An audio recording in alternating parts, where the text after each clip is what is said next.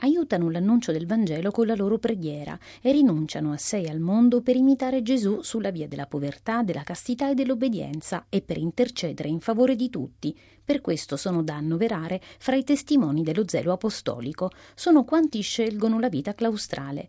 Papa Francesco lo spiega nella catechesi dell'udienza generale, in una piazza San Pietro dove fa da sfondo un cielo terso e azzurro senza nuvole e aggiunge che anche la loro testimonianza, come quella di San Paolo e dei martiri descritta nelle settimane precedenti, attraversa la storia della fede ma sorgono spontanee delle domande. Come può della gente che vive in monastero contribuire a far conoscere la buona novella? Non farebbero meglio impiegare le loro energie nella missione uscendo dal convento? I monaci sono il cuore pulsante dell'annuncio.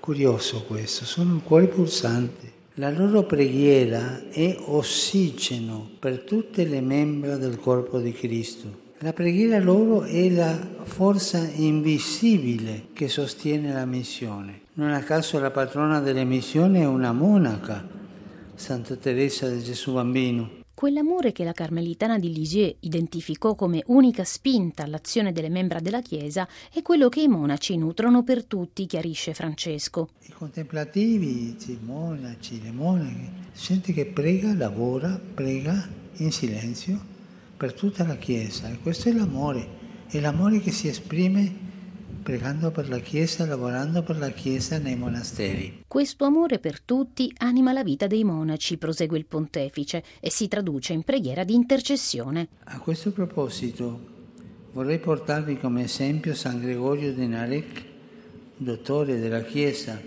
è un monaco armeno vissuto attorno all'anno 1000 che ci ha lasciato un libro di preghiere nel quale si è riversata la fede del popolo armeno, il primo ad abbracciare il cristianesimo, un popolo che, stretto alla croce di Cristo, ha tanto sofferto lungo la storia di San Gregorio, che ha trascorso quasi tutta la vita nel monastero di Narek, il Papa evidenzia in particolare la capacità di scrutare le profondità dell'animo umano e la solidarietà universale, quella stessa che c'è fra i monaci e le monache e che, trovando posto nel loro cuore, li spinge a pregare incessantemente. Il cuore dei monaci e delle monache è un cuore che prende come un'antenna, prende cosa succede nel mondo e prega, intercede per questo. E così vivono in unione con il Signore e con tutti. In pratica, monaci e monache, come ha fatto Gesù, prendono su di sé i problemi del mondo, le difficoltà, le malattie e pregano.